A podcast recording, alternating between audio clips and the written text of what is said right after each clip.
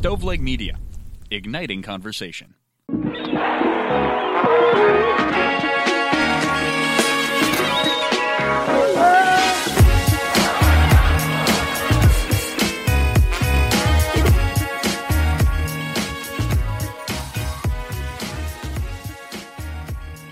Welcome to the 67th episode of the Pulling Tarp Podcast.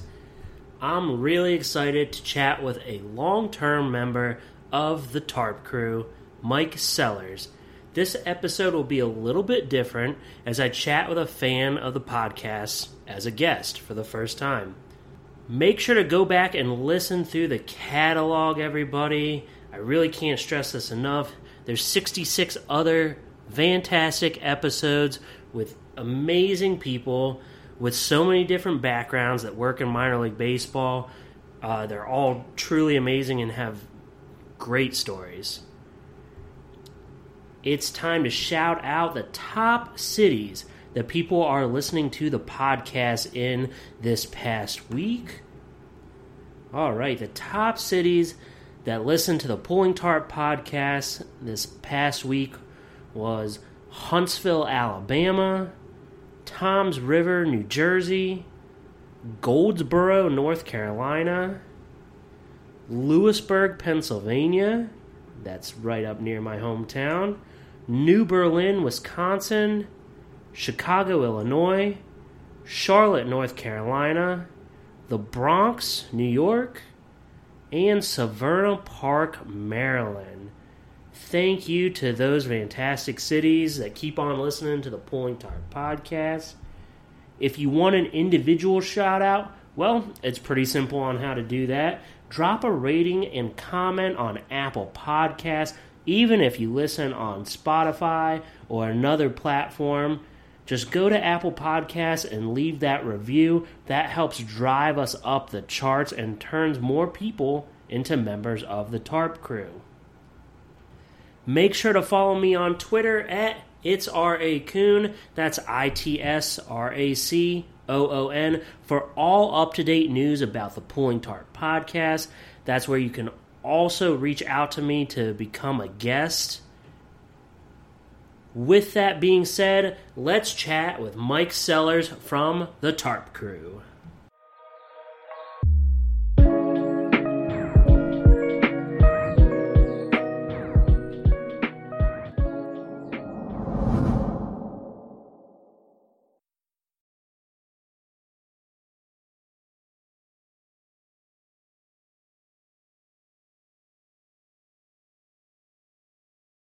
Well, I appreciate all your support, and um, yeah, man. Just I think a lot of people's schedules were were busy this week, so I'm glad this worked out. I I always had in the plans to have you on for sure.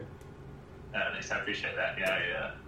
uh, I like listening to your podcast. I had to switch from an office job to a floor job, so I'm I'm like a little behind on the last couple episodes because I used to be able to listen to it like as soon as it came out. Oh, okay. No worries. No Yeah. worries. That you know, it's it's not like a time sensitive thing, which you know, which Yeah. is is good. I think we it it kind of amazes me. Like when I'm looking at the statistics, I like will see like oh, like four people listened to this episode that I put out over a year ago, like this past week. So it's like, you know, yeah, it's it's nice to know that people are going back and like listening to it. Yeah, I know. There was times uh, where I missed an episode here and there and stuff. But I'd still try going back later. Or like sometimes I know if I'm going to a, a ballpark, I may look back and see like, have you interviewed someone that's worked for this team? And if I if you have, I'll go back and listen to just what they have to say about the park or the team or whatever. Perfect. That's awesome. Yeah. What are you What are you sipping on tonight? Uh, Jack Daniels and Mountain Dew. Ooh. Yeah. Okay. Most people are surprised when they hear that, but I'm telling you, it's if you like whiskey, you gotta try it. Okay. That's that sounds interesting. It sounds like it sounds like it could be one wild ride. It depending on how many you drink, though. You're not wrong there. I, uh, I've got a brother that's ten years older than me, hmm and uh, so we we shared rooms when we were younger. So when he was over 21, I was 11. Uh, so by the time I was 15, he'd come home on the weekends and he'd crack open some Jack Daniels Mountain Dew and he'd give me a swig here and there. Oh, all Ever right, since then, I'm like, that's my drink. all right. My first beer, my first beer was at a baseball game. So it? yeah, it was at a Williamsport Crosscutters game, and I just I just think to myself, well, uh, well, my first sip of beer. So I was probably like, I don't know, like probably like 11, 12, and my dad got a beer, and I was like, I was like, hey, what does that taste like? And he said, you're not gonna like it, and. And I said, I said, no, come on, what does it taste like? And he like just handed it to me and let me take a sip. And of course, I was like, "Ugh, ugh, that's nasty. But I'm thinking about it now, and like you know, that was the very early 2000s, and if that happened these days, like like let's say I had a son and I took him to a baseball game, you know, there's so much things on social media now, and like you know, somebody would see that and report me for sure. Like I just Yeah. I, I just think about how Yeah. simple times were back then, you know. But You're right, because like you said, there's been six cameras on you, two videos, and somebody'd be Mhm. like, what the heck's this guy doing? yeah, yeah, man. You got a Todd Gurley jersey hanging up behind you? I do, yeah. My brother got me that. I'm a big Georgia fan. So Oh, okay. Is that a Yeah. jersey from when he was with Atlanta? uh, that's the, the blackout jersey from Georgia, actually. Oh, okay, that makes sense. yeah. I hope he So you gets signed to a team. I hope so. But, but running backs, their their life, their NFL life is so short. You, I hate to say it, but he's probably about done already. I know it's unfortunate. He he went from being like one of the best running backs in the league to you Yeah. know not even being signed. So Right, in a hurry. I Mhm. mean, even while he was one of the best running backs in the league, he had injury issues, and I think that sped up his, his NFL career. For But sure. Like I said, they're short anyway. for sure, yep, you're not wrong, dude. Mike, welcome on to the Pulling Tarp podcast. Super excited to have you on, man. This is, you know, I was saying in the intro, this is going to be a little bit different. Um, you know, you're you are one of the biggest minor league baseball fans, um, one of the biggest Pulling Tarp podcast fans that I know of. Um, super glad to have you on. How's everything going, man? Going great. I'm excited to be on here and uh, love talking about baseball in general. But over the last couple of years, I even enjoy talking about my minor league baseball even more, probably. So Yeah, man. What were you doing like to occupy your time this past season with no minor league baseball? I had to get creative. So I uh, I couldn't go a full year without going to see some new ballparks.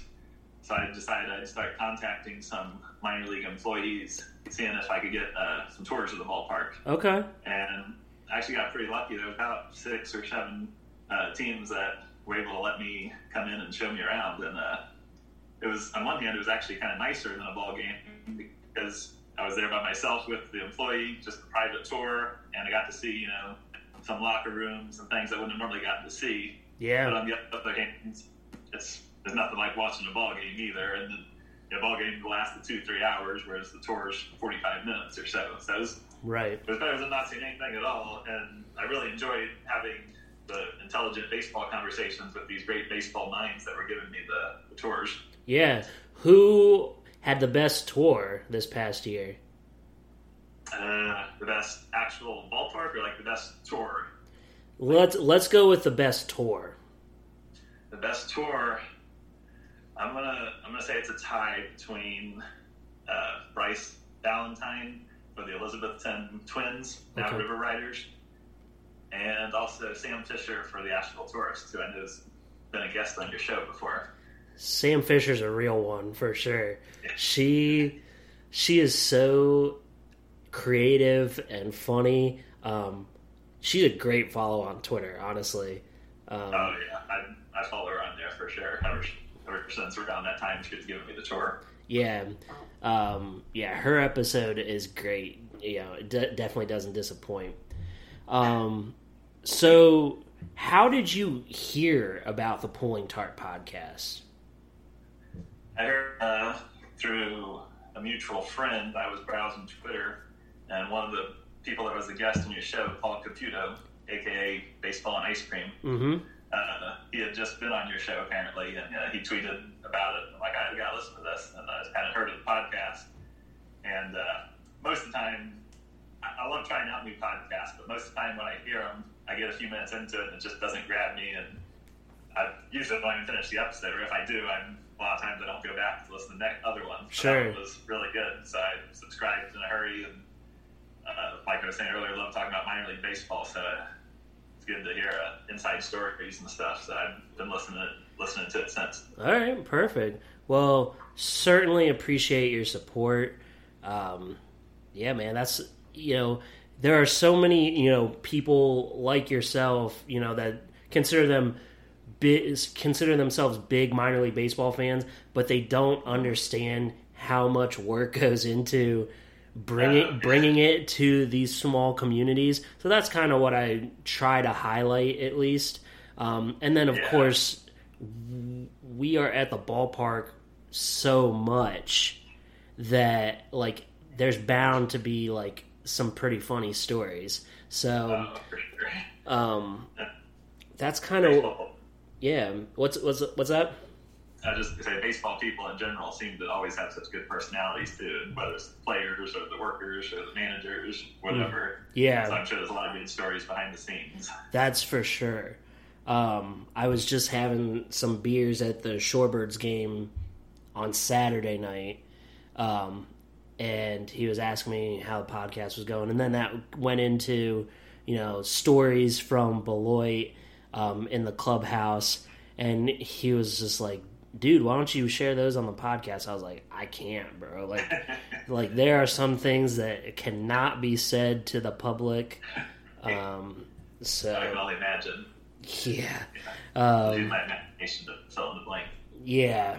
Yeah. Uh, there. Yeah. I Timmy Hines. Um, he was the. Fir- I was just telling you, he was the first guest I had on this podcast. He has some wild stories.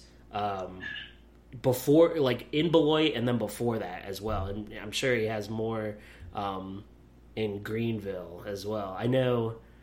Um, do you follow the Instagram um, that's minor league problems or something like that? It's I feel like I do. it's ran it's ran by players.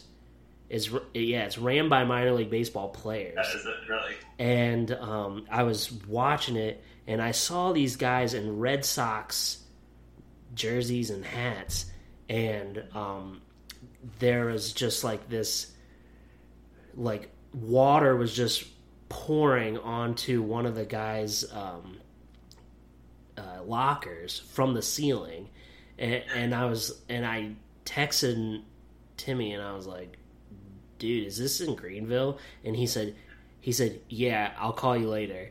And he called me, and the guys were playing this game um, where they're like hiding stuff from each other, and they hung the guy's, the one guy's jersey from the sprinkler on the ceiling in the clubhouse, and he went to go take it off and like pulled the sprinkler down, and water started going everywhere, and and then it like w- sprayed water. Like i guess the room right next to the clubhouse is like where their servers are for like the internet and stuff like that.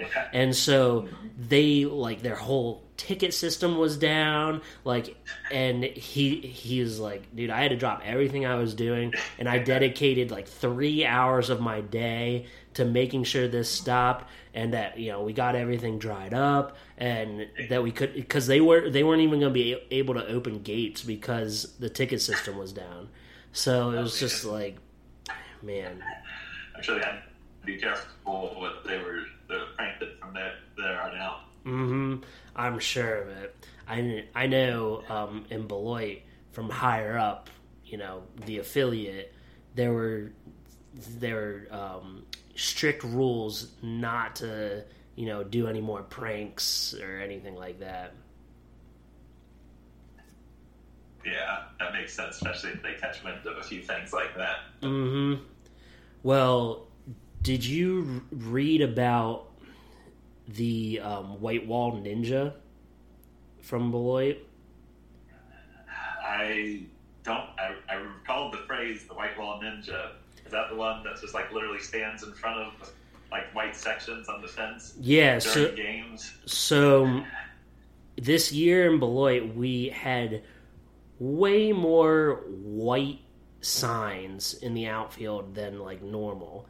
And mm-hmm. this guy um he ended up making it to the majors. I don't know if he if he's still in the majors or what. His name was Ryan mm-hmm. Dull, and he basically put like a white like mask over his face, and then he would inch like during the game along the outfield wall and make it to the other team's um, bullpen and then you know take a sip of water from from their cooler and then work his way back. And he did this for i'm gonna say probably like a dozen games. Oh, and man.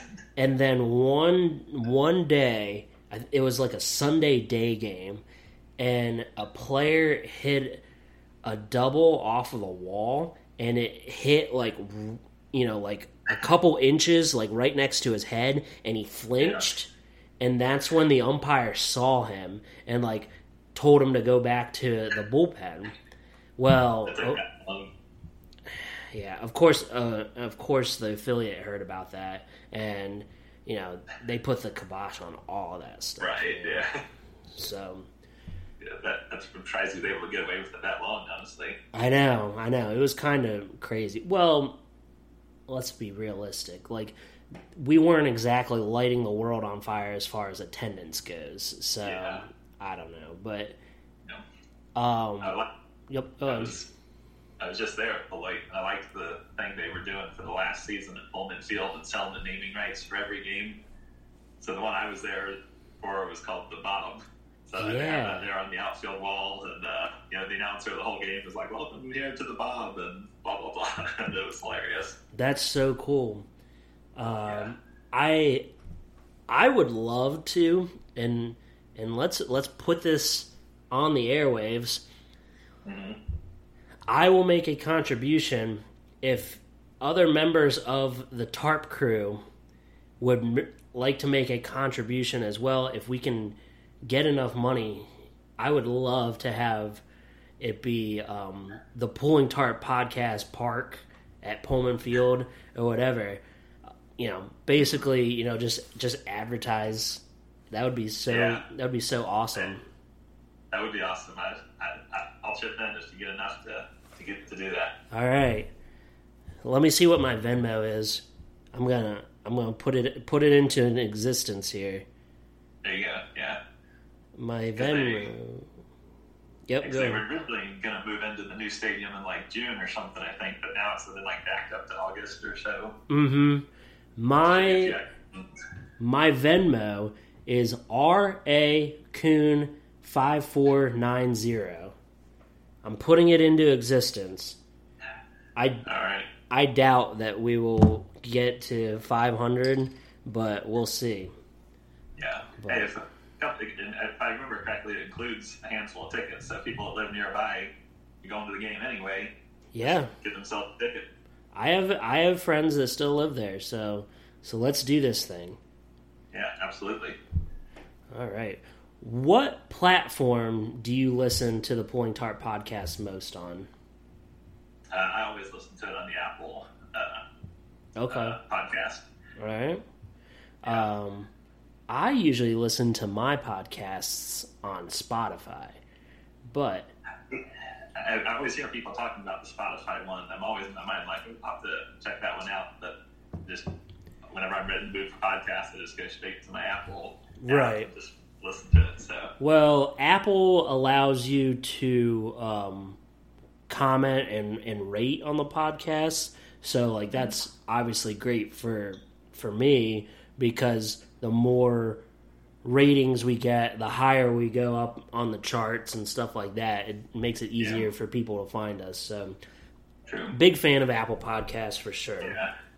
Well, it's going to grow in this episode because I, I told a couple of my friends I was going to be on it tonight. So I know I know I'll have a few new listeners for this episode. Great, That's what that's what we're here for, man. Perfect. How did you become such a big fan of minor league baseball? You know what? I uh, so I've been a baseball fan in general my whole life, but when I was younger, I was actually a bigger football fan.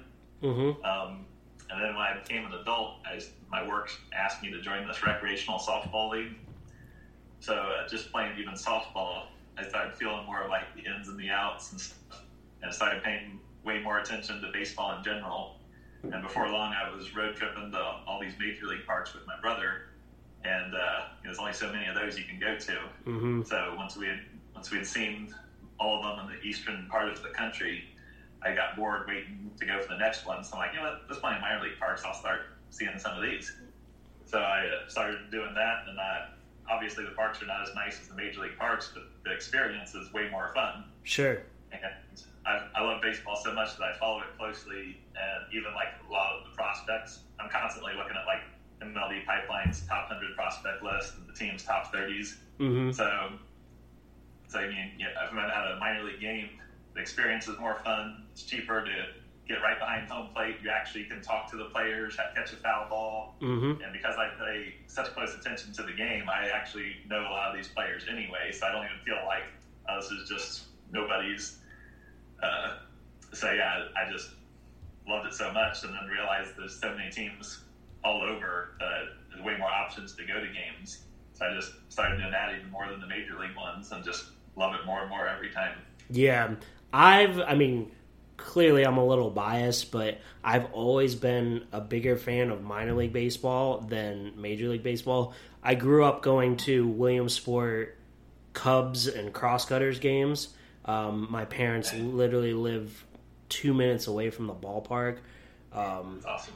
yeah, so just like you know, having that um, presence in the community and that involvement, like just really Yeah. hit close to home for me. And then um, I clearly I fell in love with working in baseball and moved to Beloit, Wisconsin. Um, and you know, like the Beloit Snappers are the biggest deal there. Like, yeah, we we didn't like sell out every game and stuff like that, but it was. I mean, we had such a presence on the community. It was awesome. Yeah, I think if I would have grown up that close to a minor league one, I would have been more into it right off the bat. Um, Mhm. Actually, I know a year or two ago, I got the opportunity to throw out the first pitch at a Williamsport game, Ooh, and uh, yeah, so uh, my brother and I road tripped there, and uh, we got there you know, an hour early, and I loved that town because all those little league fields everywhere. yeah, So because we got there an hour early, we literally just walked onto some of those fields and just tossed the ball, uh, warm me up for my first pitch. And uh, we were like, we didn't have much time as far as like to spend days there. But we were like, we got to come back here sometime. This is literally a baseball town. yeah. So you probably met my boss and former guest on this podcast, Gabe Sinicropi. Uh, He's he's the on-field MC. Was it? Oh yeah, yeah. Yeah, That's right. Yeah. Yep. Yeah. So he he is a baseball lifer. He has so many great stories, like it's unreal. Um, but I mean, the city of Williamsport is just ba- like baseball central. You know, um, Yeah. my grandfather grew up a couple houses down from the guy that invented Little League. That like Oh, wow. came up with it. Carl Stotz is his name, and Oh, wow. and yeah, my grandpa was was you know good friends with him and grew up with him, and then you know he started. You know, there was I think there was six teams in Williamsport, and now it's this big international you know thing. So That's really cool. yeah, Yeah, and I like how they the MLB plays a game there every year. Um, when I threw out the first pitch, it was like a week after the game in 2019, and then so the game had just happened there. Mm-hmm. yeah. In 2020, they didn't play there, so I've been wanting like so much to, to watch that game on TV after having been there, and I just haven't got to see it yet. But uh, Right. yeah, I'm excited for that. Did you meet my friend Rashawn? They, Uh, you trust me, you would know if you met him. Okay. no, I didn't meet him then. He he is the their director of smiles, and Really? um, yeah, because so he'll like usually host um, like what's in the box, um, which is one of their promotions, and trust me, you'd you'd know if you if you met Rashawn. So Yeah. Okay, When I go back, I'll have to make a point to, to try meeting him. Yep, for sure.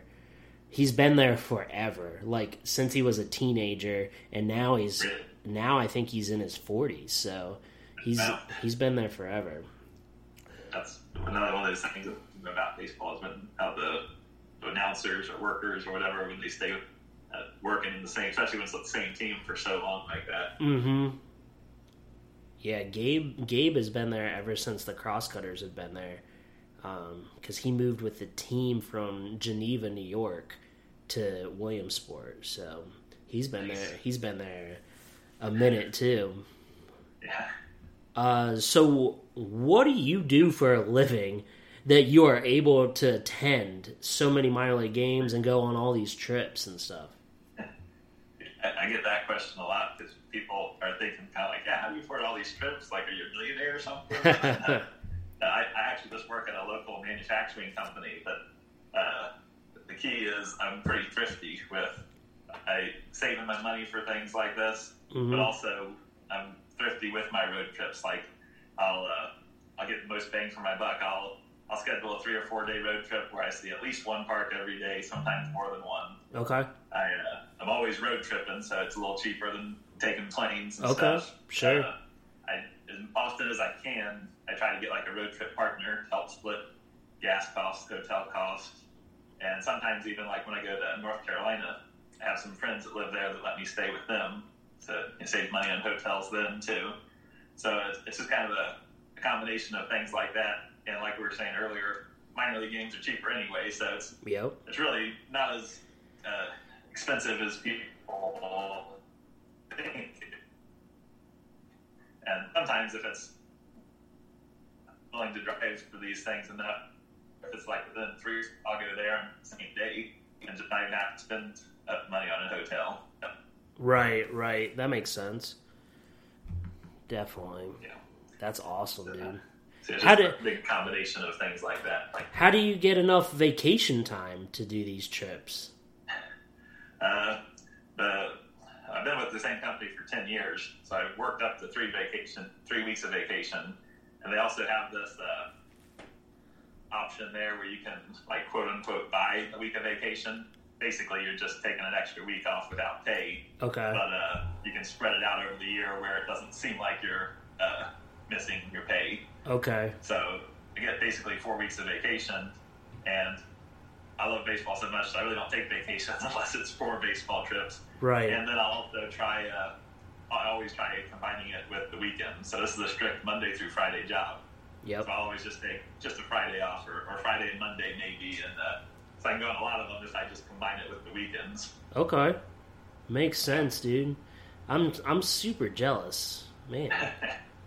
I My need friends told me uh, a a while ago, they're like, do this traveling and stuff before you're married and have kids and have all these obligations and responsibilities because they're like, you're not going to be able to do it nearly as much when that happens. Well, that's one of the reasons I don't work in baseball anymore. So I totally get it. Yeah. I totally I, uh, get it. even the brother I was telling you about, uh, I I went on these major league trips with. That's one of the reasons why I got bored waiting for more major league trips, is he got married. So now Ah. he's way less available for going on these with me. Makes that's why I had to sense. in the gaps with the minor leagues. So, and I guess something good came from it. But Yeah, makes sense. That's funny. Um, so, what has been your favorite episode so far of the Pulling Tarp podcast? I think it's close to a three-way tie.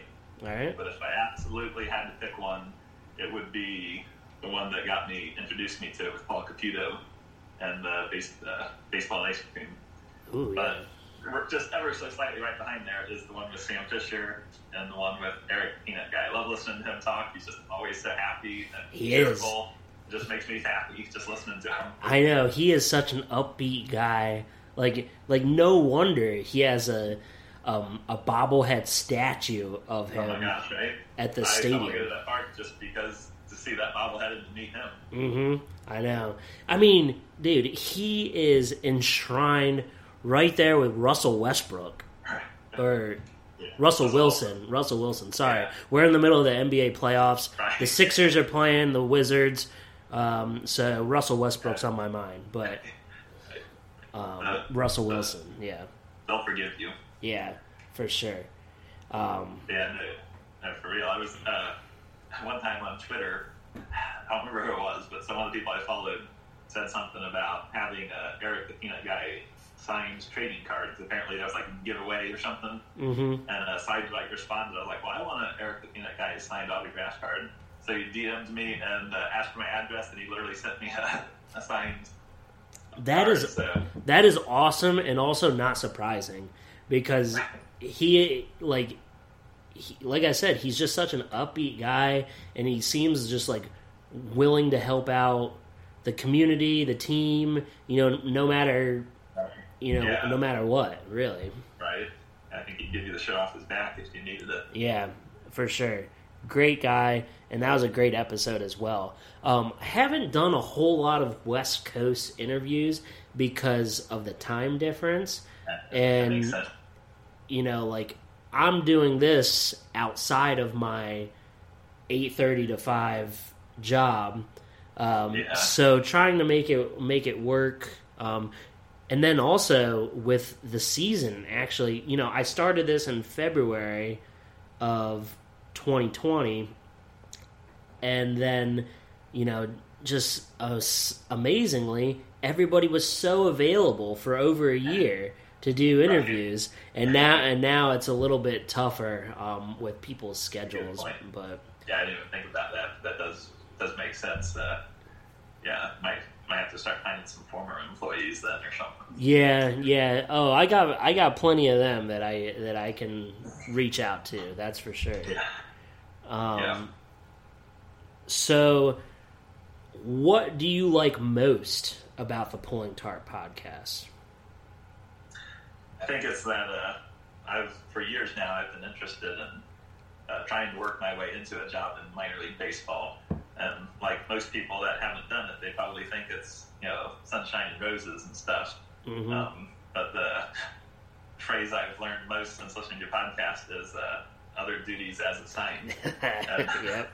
love seeing the, the people I follow that work in minor league baseball when they tweet something about that. Uh, so I mean, it hasn't deterred me from wanting a job in there still, but it has better prepared me if I ever get lucky enough to do it to to have Yeah. more reasonable expectations for what what will happen from it. Right. Um, some organizations are are better than others about that, but um, yeah, other duties as assigned is a real thing, and like things just pop up, and you know you just got to deal with it. Um, Right?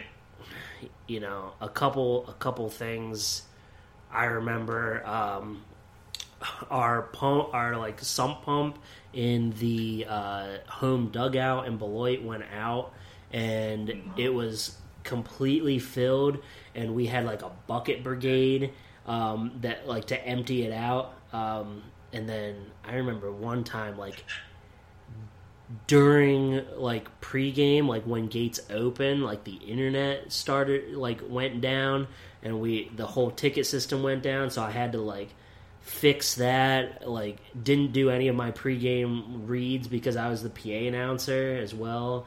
Um, hanging up all the outfield signs in Beloit um, t- into walls that were wooden that have been drilled so many times like there's not e- like you can't even get a screw through Really? like you you can poke the screw through like with your finger Like a tapped? yeah, it's um, just so many things. I remember um, a couple of my buddies and I, we went out on the town, and um, one of my buddies was the groundskeeper, and so he's obsessed with weather, clearly.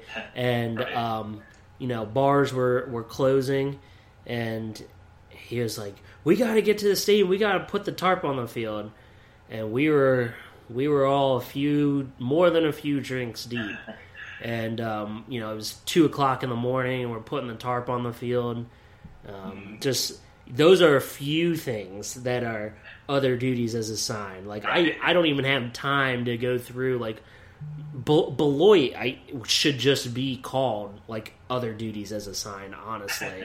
um, but. Speaking of what Beloit should be called, any uh, other five new finalists that you're hoping Mm. they name the team? I really did like the Supper Clubbers because it was so unique to that region. Um, I don't know how much time you've spent in Wisconsin, but supper supper clubs are awesome, and I'll I'll explain like what they are, pr- basically. So, um, one of my clients that was um, you know a sponsor in Beloit, it was called the Butterfly Club, and so you go there and you go to this they have a humongous bar. You go there you sit at the bar and then like you have a drink or two and then they seat you. And it's like you know kind of like family style sitting or whatever.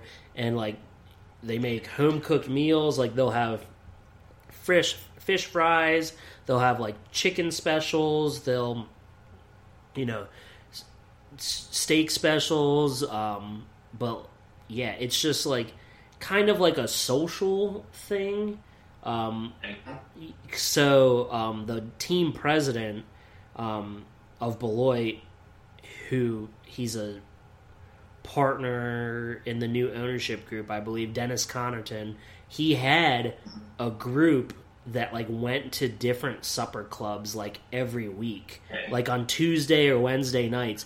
Him and like a bunch of like other like older gentlemen would go to different supper clubs and then Nice. you know is it's just like a, a thing in wisconsin i Yeah. can't really i don't really know how to explain it but it's Yeah. it's more of a social gathering and like you know mixed with you know having some drinks and good food and it's just i don't know really how to Yeah. explain it but they're pretty cool That's what I love about minor league baseball. I would rather name, rather the team name themselves something that's maybe less snazzy per se, but is specific to their region. yeah I'd much rather that, especially a generic, you know, just the Wildcats or whatever. oh yeah Um, for sure Yeah, see, I know about the Supper Clubbers, so I was I was kind of rooting for the move.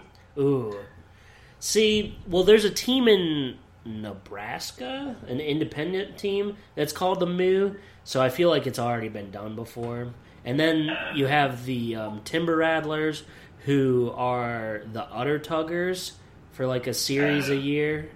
Yeah, So didn't think about that one. yeah, Yeah. um, I think any of those finalists except Cheese Balls was was pretty decent. I think that one's uh, cheesy. Uh, Yeah, that's that's for sure, dude.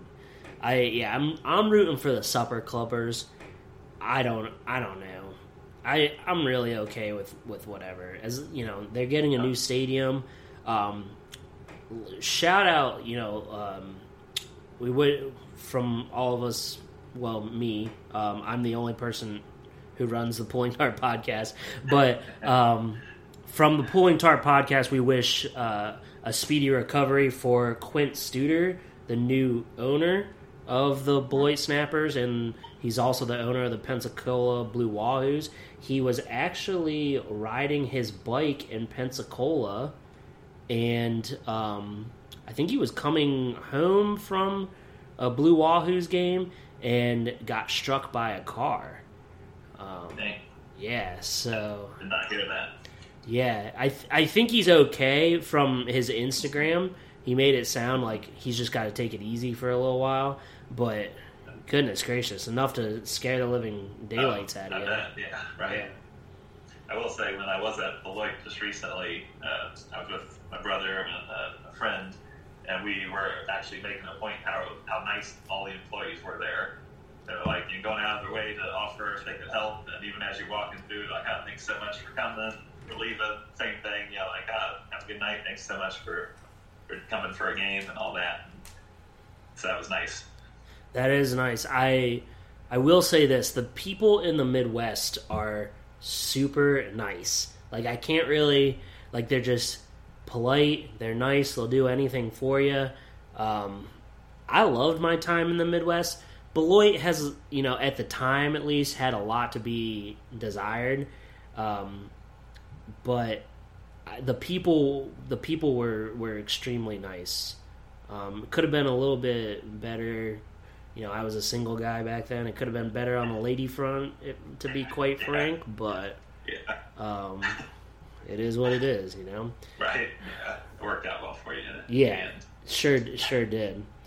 But Yeah. let's see here. Yeah, I was surprised, like literally how like close the, the ballpark was to just the neighborhood right there. Yeah, it's uh, it's kind of freaky. Like you're you're like really in a neighborhood. Um, yeah, literally. Yep, it's it's kind of crazy. And then like parking is free because they use the fire department's parking lot. Yeah. Um, yeah, it's it's a whole ordeal. I don't know if you listened to the one episode, but I I had to call Greg Vaughn to get his um, approval to do a bobblehead of him, and so I was I was chatting with him for a couple minutes, and he he asked me. He said, um, "Do the players still get changed at the uh, ice arena that's next door?" And I was like, "No, I didn't even know that was a real thing." Yeah.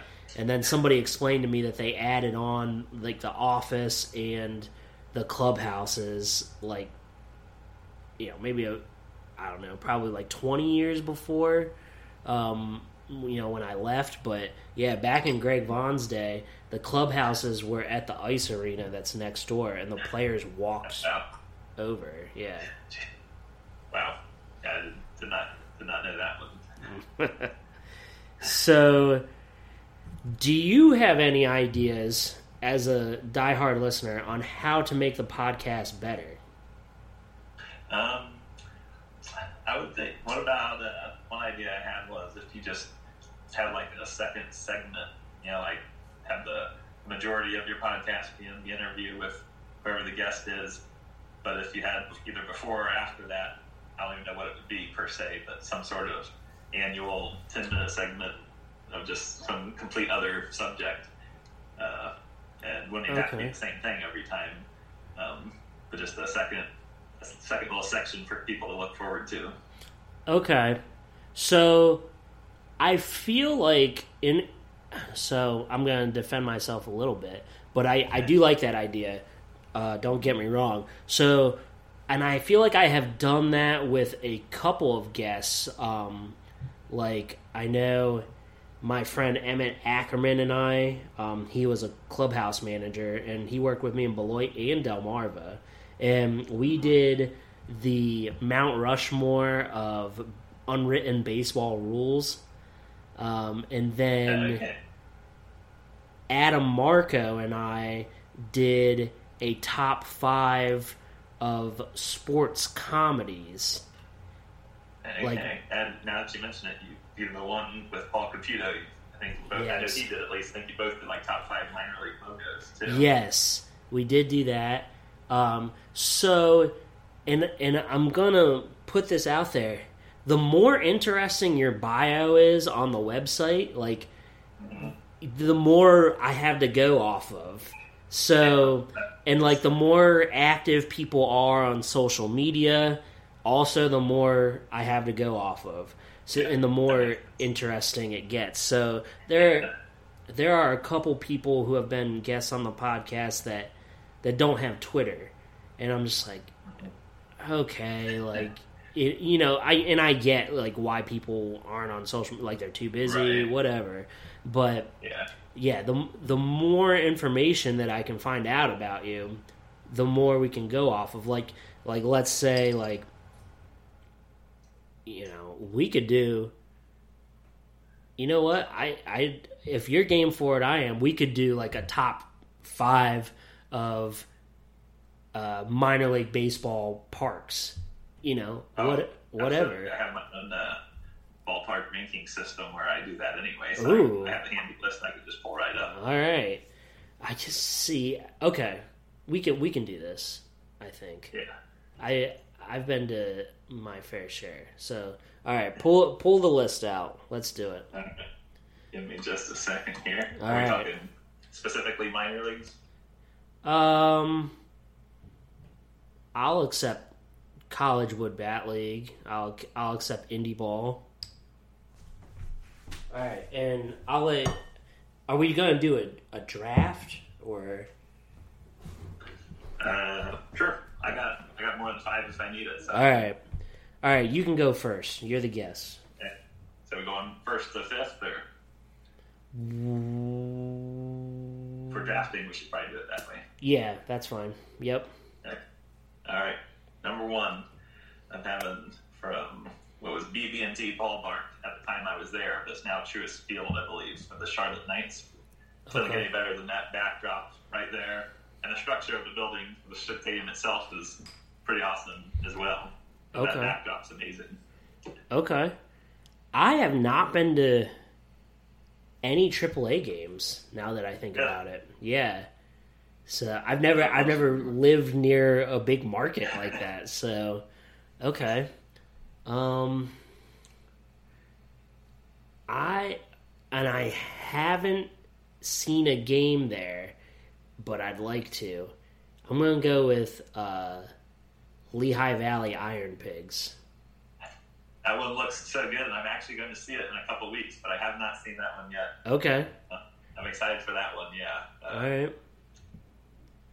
Uh, my next choice, I'm going to take one I was just at, is uh, Modern Woodmen Park for the Quad Cities. Ooh.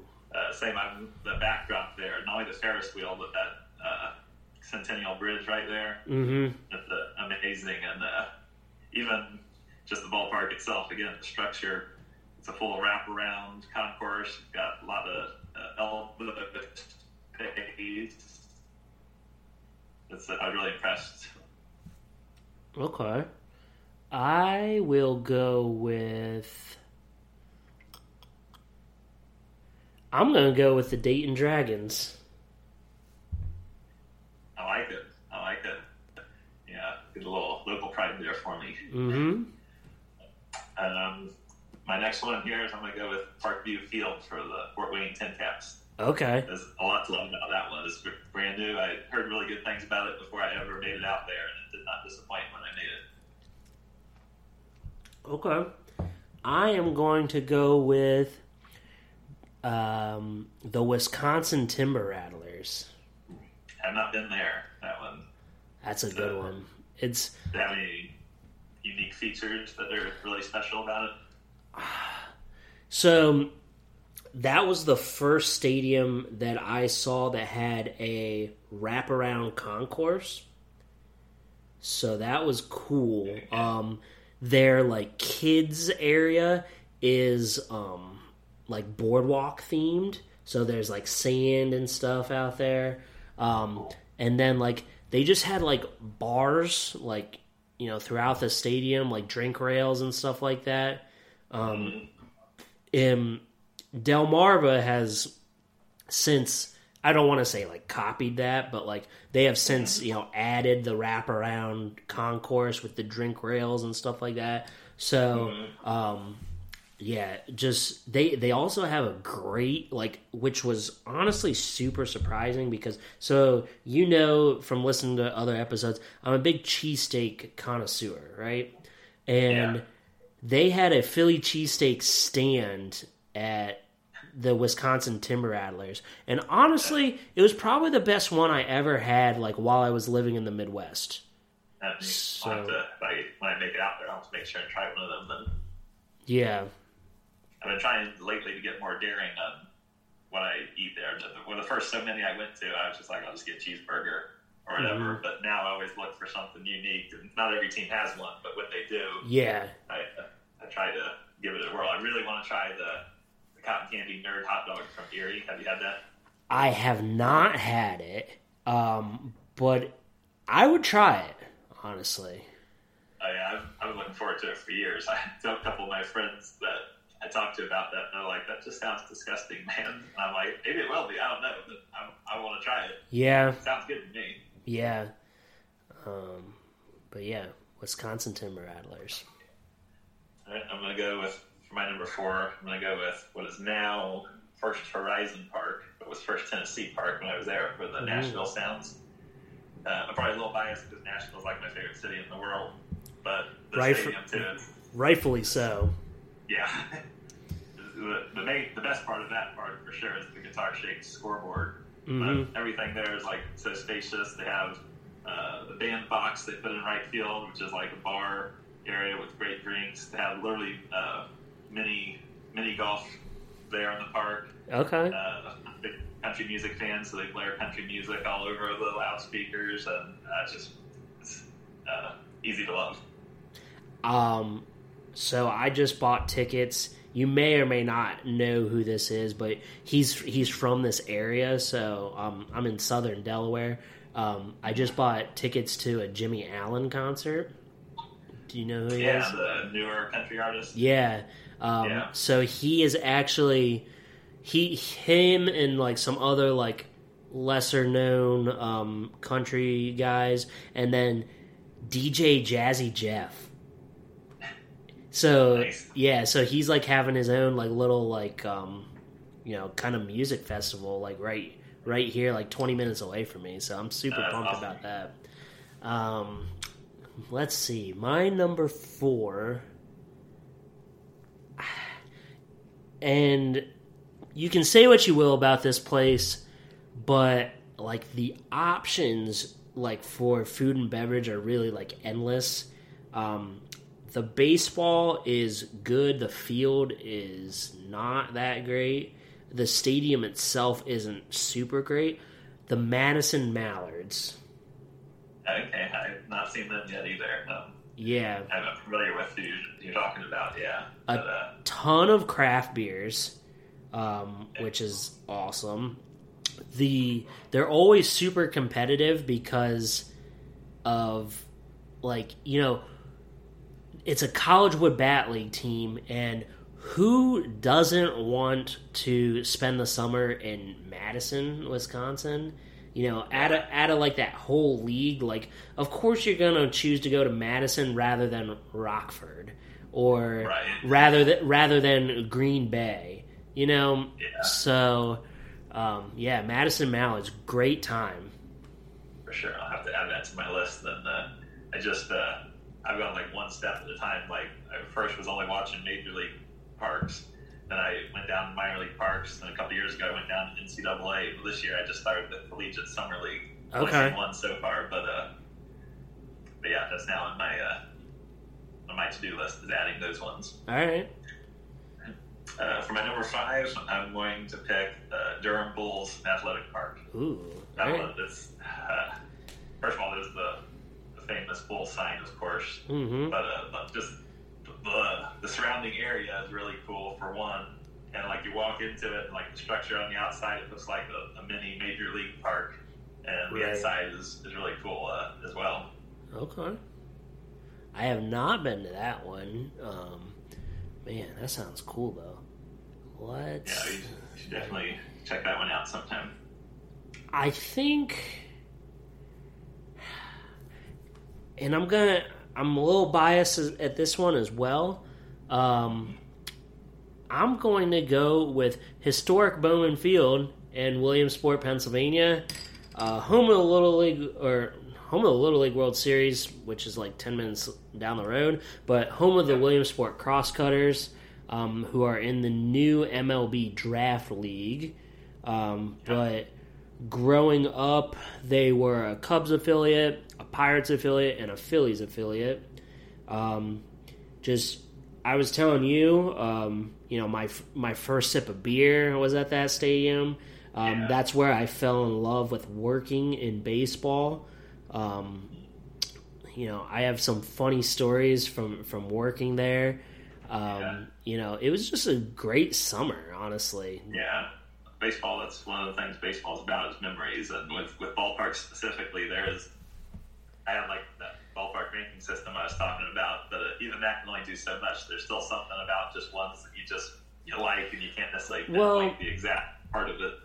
Yeah, the stadium is super old, and they've, of course, they've you know remodeled it and stuff like that. Um, but you can still tell that the stadium is over hundred years old, and Yeah. like, yeah, they're not going to blow you out of the water with, you know their food and beverage options or um, you know a video board. They don't even have a video board. Like it's Yeah. you know I think they're putting one in. Um, Are they? yeah, but um, it's just it's straight to the point. Like there's not a bad seat in the house. Like it is baseball central. You know, Yeah. so I, that's Yeah, why I love it. There's something about like old ballparks now. I've been to some uh, a lot of major league ones too, and uh, I'm not a big fan of Wrigley Field because that just feels old and like Yeah. run down. Whereas Fenway Park is near the top of my list. That feels old and classy. So yeah, the, if you can make it work to where it feels charming like that, I like an old ballpark. But yeah, you gotta uh, you gotta avoid making it feel just like it's just plain old. And yeah, Williamsport they did a good job of um, making it feel more of the classy old than just old. Yeah, yeah. All right. So does that conclude our top five? I believe it does. All right. yeah, Perfect. That was pretty good. Like impromptu. Oh, for sure. Sometimes that's the best uh, best conversations. I know.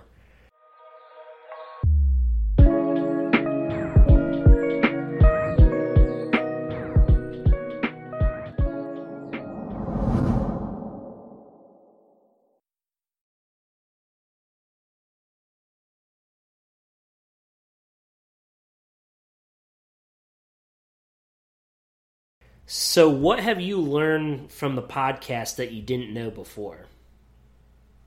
Um, uh, what I've learned most is kind of actually probably what we touched on earlier about the other duties as assigned Mhm. and uh, just the, how the minor league uh, life isn't all sunshine and roses. And even though I get the feeling that the people in it wouldn't tr- trade it for the world, but you got to have those expectations of it's not just watching baseball games and keeping baseball stats and Right. playing walk-up songs and meeting players, and there's a lot more to it. And uh, I've definitely, over the course of the year plus that I've been listening to the podcast, learned that. And uh, like I said, if I ever get uh, get into it, I'll have more reasonable expectations now. So I definitely learned that from it. Yeah. Well, just let me know if you have any questions. Um, you know, clearly I spent eight years in minor league baseball with three different organizations. So, um, and it depends on you know what organization you're in, but it Yeah. um, the um, the take home pay isn't like blowing you out of the water by any stretch of the imagination. Um, Yeah. So, um, and and it's the long hours and stuff like that. But but clearly, you know, there is there's something you know romantic about it that Yeah. it's it's the camaraderie with the rest of the front office. Um, Yeah. you know, I think I had like six or seven groomsmen in my wedding, and half of them were ones that I met working in minor league baseball. So, um, That's awesome. yeah, I just I just went to the Shorebirds game on Saturday night, and um, two of my buddies they don't work for the team anymore either, and we were just sitting there, you know, th- you know, throwing back beers and stuff like that, and watching the game and just talking about old times. So, Yeah. I feel like I got what I refer to as like my Twitter family of a bunch of people that I've either literally never met or people that like some of those uh, minor league employees that gave me tours of the park where I didn't meet them the one time. yeah, But uh, yeah, those people are like super nice, and I, I love chatting with them and uh, just talking about minor league baseball or just following what they're saying about minor league baseball. And yeah, they, they all seem uh, seem like a good time. Oh yeah, there there are people like you know clearly that I haven't met. Like I've only Zoom called with them. You know, you you know, yourself and you know a, you know obviously over the past year a ton of people who I you know I feel like Austin shares like you know a a decent friend of mine and like I've never met him before. Like Right? um, I am the Delaware ambassador for the Otterbots, the Danville Otterbots. Um, Oh yeah. so I've been on, But not the Ohio one. yeah, I, I'm, uh, you know, I've done a Zoom call with him for that, and then he was on my podcast, and um, yeah, I mean, like, and he's always chiming in on something on Twitter. Um, so, and then you know, like, uh, Sam Fisher just has like one of those personalities, like where everybody's her friend, you know. So um, Um, have you tried her uh, what I call the Sam Fisher special with the waffles and ice cream? yes, it's amazing. Yes, I, I was looking forward to that for months after I first heard about it. When I finally tried it, I it did not disappoint. Yeah, Maybe that's by the end you might be a little sugared out, but that's it, legit. it's worth it. If if somebody doesn't bring that to a ballpark, I mean, like, come on, like, what are, what are we even doing, Sam? For real, make that happen in Yeah. Asheville. For real. Absolutely, I'll I'll be first in line to give me one of them. At the ballpark. Yep, exactly.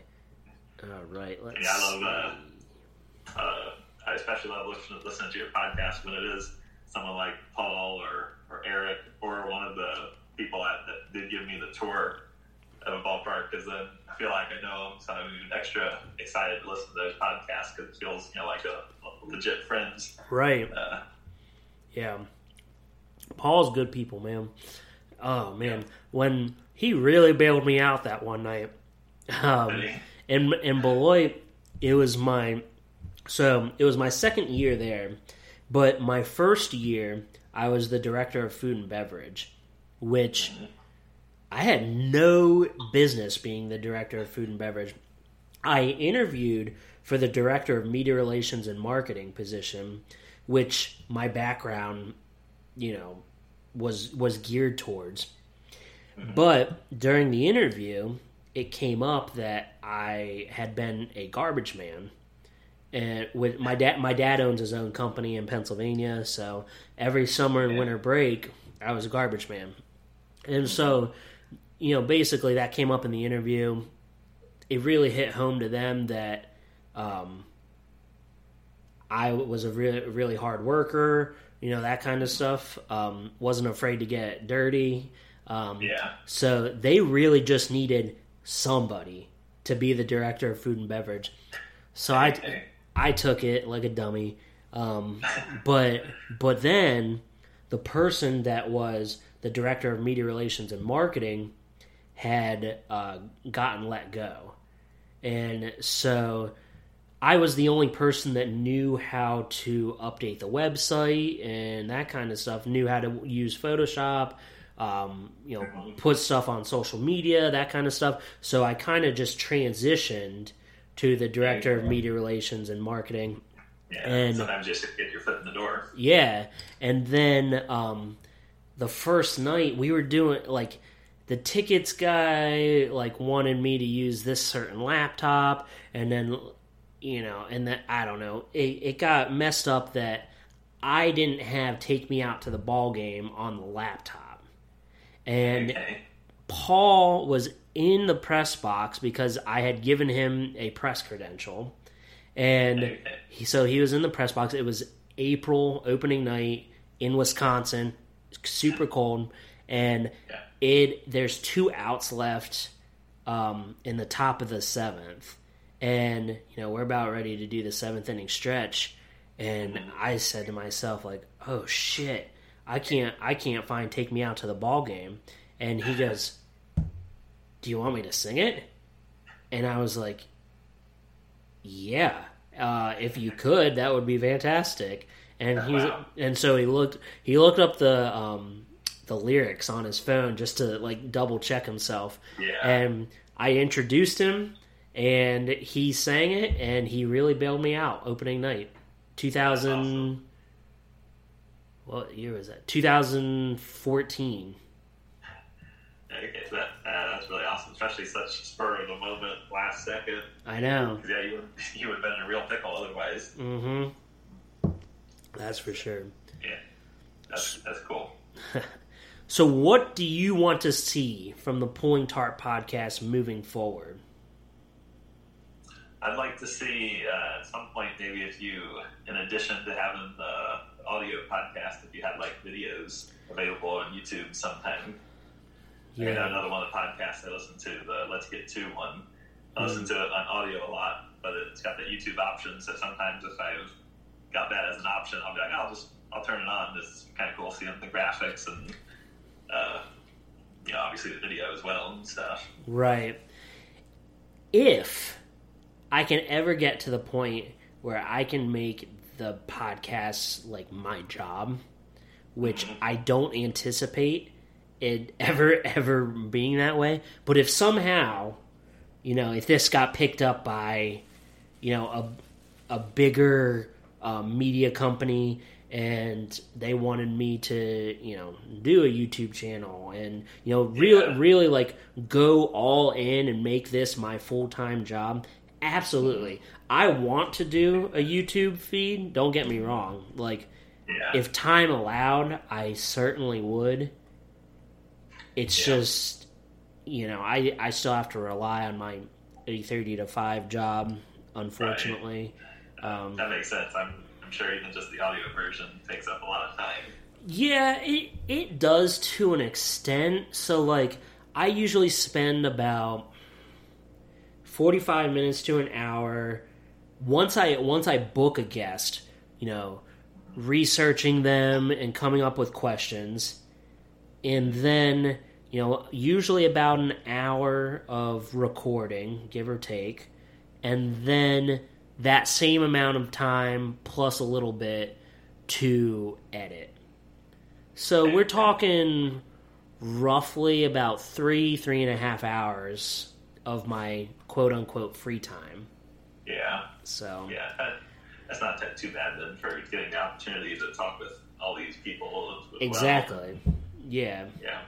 yeah, I don't think it's it's terrible. And um, my wife, up in well, as of right now, she's a labor and delivery nurse. So she works nights, weekends, um, that kind of stuff. So it kind of allows me to have you know more Yeah. free time to do that kind of Yeah. stuff. She is starting a normal like eight thirty to four thirty job. Um, still within healthcare, but um, so I'll have to work my um, my interviews and editing and stuff around that a little bit, but um, Yeah. should still be able Yeah. to do it for sure. Yeah. For, for sure. Like I said, especially if it's three to four hours a week, that's you just you count adding that to like a forty hour a week job, then it's not not terrible. Well, yeah, I'm used to working in minor league baseball where like a hundred hour week is is Right. nothing, you know. Yeah, and probably the doing this for baseball is kind of labor of love. I'm sure to some point. Absolutely. You're yeah, that's I couldn't say it any better, honestly. All right. So we do have some listener questions. Okay. All right. This one's from Greg Swartz. I'm assuming you know him. I, I do know him. Yeah. All right. He's a good guy. Top 5 favorite Detroit Tiger players of all time and why? As- He knows I'm a big Tigers fan, so I'm sure that's why he specifically uh, picked them. The Tigers have a, a deep history, but I'm still going to go with just the recent guys that have been there since I've been watching them. Right. Uh, number one, easily Miguel Cabrera. And the why would be, simply put, would be that's why I became a Tigers fan in the first place, is because of Miguel Cabrera. All right. Uh, uh, number two would be uh, Justin Verlander.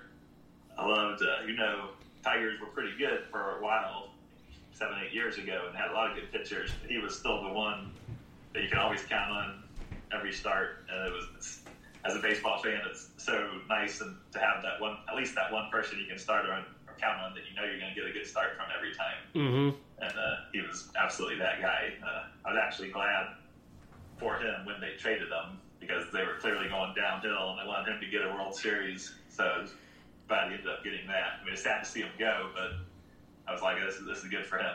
Yep. Um, the last three, I couldn't pinpoint in order, but I'm going to say who the three are. One is uh, Jose Iglesias. He's so underrated, and I love the way he played with like the the swagger he played with. He's one of the best defense players I've ever seen, and uh, didn't get credit for it. I don't know how he never won a Gold Glove. And people acted like he wasn't even a good hitter when in reality he was a pretty good hitter. He just wasn't hitting home runs. So Okay. he's, he's batting 290, 300, stealing 10 bases. Right. So uh, yeah, he was just so much fun to watch. Um, then Victor Martinez. Uh, one of one of my favorite memories about him was uh, once he had gotten older in his career and was just a DH, the Tigers had started a season in Miami, so the DH was unavailable. So the first two uh, games of the year, he only came in to pinch hit. I think both times in the ninth inning. Okay. And both times hit a home run. And I'm pretty sure it was even once from the right side of the, the plate and once from the left side. And I was like, this, this is awesome. 'cause I was Okay. disappointed he wasn't in the lineup in the first place. Right. Um, and last, I would probably say Ian Kinsler. Like when, the, when they traded Fielder for him, I was I was a little unsure. I was, it was nice to get rid of that Fielder contract. I knew Kinsler was good, but I was a little unsure. But it only took a year a year or so when I all of a sudden was like Kinsler's becoming one of my favorite Tigers. I just loved the way he played. Uh, he was a very reliable offense defense. Uh, great addition. I loved having him out there. Okay. I wanted to put Casey Mize in that list. He's just not quite been there long enough. I, I feel like he's been there longer because I've so excited when they drafted him, and I've followed along his minor league career. But uh, Okay. give him one more year, and I'll put him in that list. All right. Honorable mention. Got it. All Honorable right. mention, yes. Okay. And then um, he also asked, what can we expect, or when can we expect Mike Sellers to start his own podcast, and what would he name it? I've, I've talked. I've considered doing a podcast for a while now. Uh, my brother and I considered doing one years ago, and we still talk about it every now and then, like we should do one together. Um, he's not as big of a baseball fan as I am. He's more of a sports fan, so he wants to do like a sports one in general, whereas I'm thinking baseball specific. Um, so no timetable set for that, but hopefully, hopefully soon I'll get that. Not not entirely sure what the name is yet, but I want it to be some sort of baseball pun. And if I get really clever, it'll be something that can kind of be a pun used for podcasting, you know, like the word talk or something like that in there, Okay. and also like a baseball meaning or, or something like that. But All I haven't figured out a definite name yet. All right. I gotcha. And then we had somebody, so they texted um, the number that I that I've made 202-796 tarp and the question is what types of amenities or features do you value the most when visiting both minor league and major league stadiums Okay. Um, the two things I look for most is obviously just the structure in general. Like when I do my ranking system, that's what has, has the most weighted value. But personally, I'm really looking more for the backdrop. Like that's what really does it to me for a ballpark. Um, for minor league specifically, I, one thing that no one really talks about, but I do, it does matter a lot to me, is just whether it's a full wraparound concourse or not. Because Okay. I, I was surprised when I've been to a lot of them how many don't even have that. mm-hmm And it doesn't mean it can't be a nice park without it, but when they do have it, that automatically bumps it up in my rankings quite a bit. makes sense all right and they also asked what is the worst stadium you have ever visited Um, well, for for each level, I'll do it that way. The worst one for each level. okay For major leagues, it's Nationals Park, Ooh. and that wasn't even that. It wasn't that it was bad per se. It was just there was literally no character at all to it. Mm. and they even had the opportunity to put like the Washington Cap Monument or the Capitol in the backdrop, and instead they just put like construction buildings. So really okay yeah, so not much to write home to mom about with, with that ballpark. So right. make that the worst major league. Um, for minor leagues, I'm going to say uh, Burlington Athletic Stadium for the Burlington Royals, which is now a summer collegiate hmm park, but when I visited, it was minor leagues. Uh, I did like the, the history of how I forget what city it was, was. I think maybe Danville, but like the, literally the actual stadium was built for another team in another stadium, and Ah. they sold it and literally packed it up in pieces and moved it to Burlington. oh i didn't know Yeah. that okay Yeah. So I think it was Danville where it came from. I'm not sure about that part. well yeah danville and burlington are right next to each other so, is what it sounds Yeah, that like would make so, sense. okay So it did kind of have that cool history, but again, it just was so little to the ballpark itself. Uh, and then for college, I'm going to say uh, Bill Aker Baseball Complex, which is Northern Kentucky's. Um, that literally Yeah. just felt like a place to play a softball, recreational Oh. softball at. Gotcha. So, uh, yeah, I was not impressed with that one. But All right. yeah, I'm going to say those ones. Perfect. So, Mike, where can the listeners find you on social media? Okay, on uh, Twitter, I am at PUK32Ellers.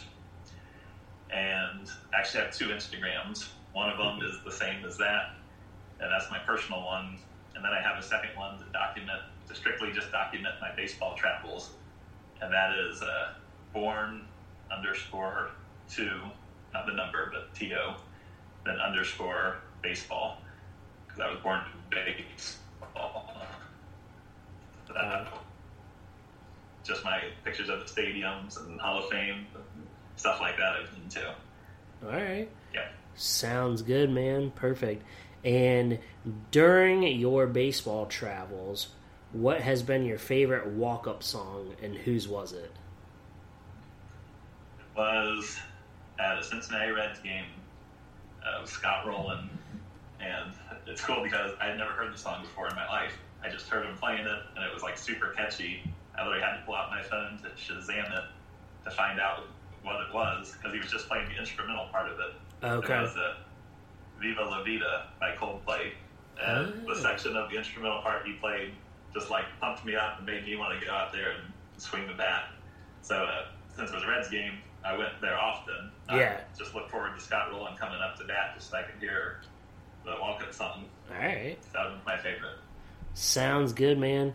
Well, thank you so much for taking the time uh, to chat with me. And Yeah. this is perfect. So I'll edit this, and this will come out Thursday morning.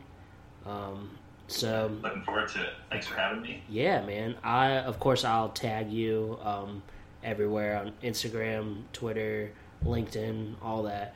Um, but yeah, man. Any uh, any questions for me before we sign off?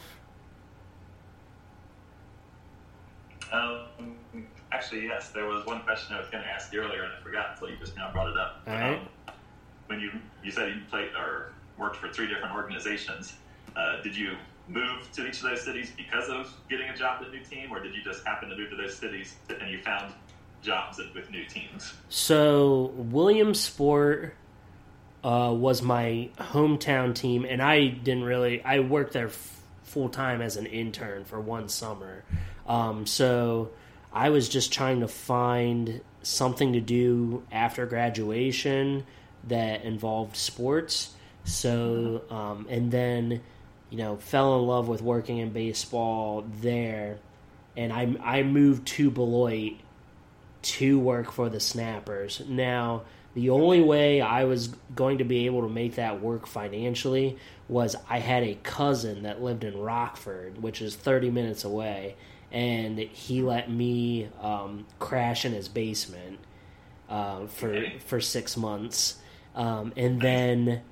I moved to um, you know where the Delmarva Shorebirds play in Salisbury, Maryland, um, and again that was because I had gotten the job in Salisbury, but I was looking for another job in baseball um, on the East Coast to be closer to family and stuff like that. That so, um, so yeah, um, but yeah, good question though.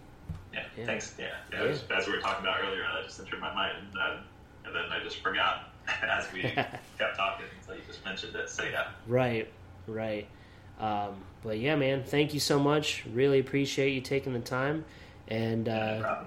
and um, thank you for supporting the podcast.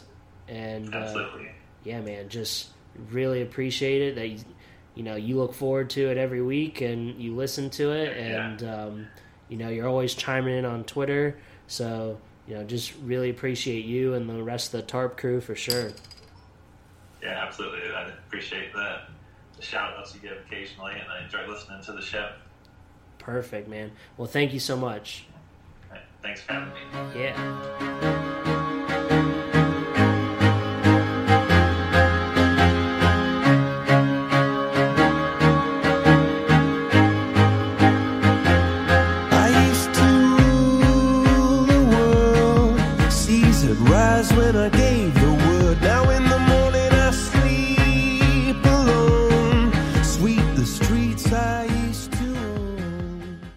You've listened to the Pulling Tarp Podcast, distributed by Stoveleg Media. Make sure you check out our page at stoveleg.com to learn more about Bobby and the rest of the show. Stoveleg Media, igniting conversation.